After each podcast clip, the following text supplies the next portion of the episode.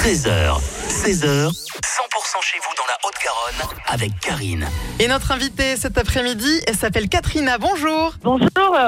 Vous êtes la marraine du spectacle Passion des Buena Vista qui a lieu à Saint-Orens de Gameville ce mercredi quatorze février. Racontez-nous un petit peu de quoi ça parle, qu'est-ce qu'on découvre sur scène? Alors, ce qu'on découvre sur scène, c'est vraiment euh, toutes les, les racines des, des, euh, des danses et les musiques cubaines. Donc, on, on découvre leur culture, on découvre de où vient euh, toutes ces danses. Et c'est, euh, enfin voilà, c'est fabuleux, la, le osmose entre entre les musiciens, les chanteurs, les danseurs. Euh, euh, c'est la fête sur scène. Franchement, on, on voit plusieurs danses cubaines de, de des chansons sur des chansons euh, d'origine. Euh, euh, et puis on découvre leur culture. Euh, c'est euh, c'est un spectacle qui est extrêmement euh, communicatif, festif. Euh, ça nous donne envie de se lever, de danser, de bouger avec eux.